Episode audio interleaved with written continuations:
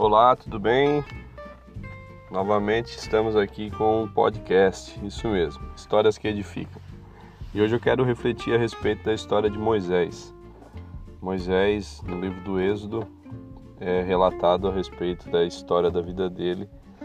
E, em resumo, só para que você entenda, o faraó da época de Moisés decidiu matar todos os meninos e a ordem era que os soldados pegassem os meninos recém-nascidos do povo hebreu e afogassem no rio Nilo. Automaticamente eu compreendo que o rio Nilo era o lugar aonde muitos estavam morrendo. Era o local de morte, o local de chacina. Só que a palavra de Deus diz, a história conta que Joquebede, a mãe de Moisés, quando teve esse menino, ela escondeu o menino.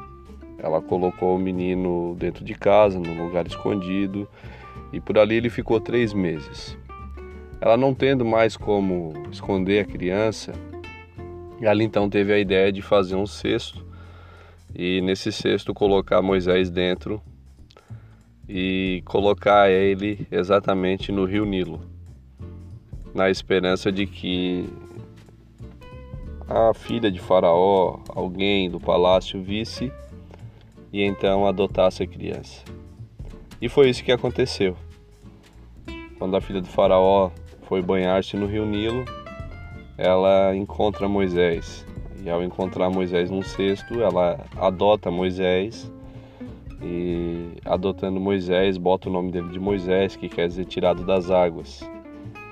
E o que me chama a atenção nessa história é que o rio Nilo tinha se tornado para muitos o lugar de morte, o lugar de matança. Porém, para Moisés foi um lugar de vida, um lugar de prosperidade, um lugar de mudança.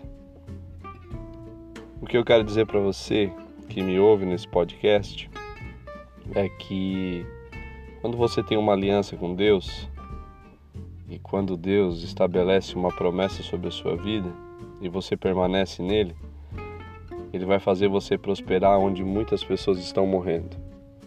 Ele vai fazer você vencer onde muitas pessoas estão perdendo. Você só precisa manter-se com a aliança que você tem com Ele. Ok? Um abraço, bom final de semana a todos e vamos ficar ligado aí que daqui a pouco rola mais histórias que edificam.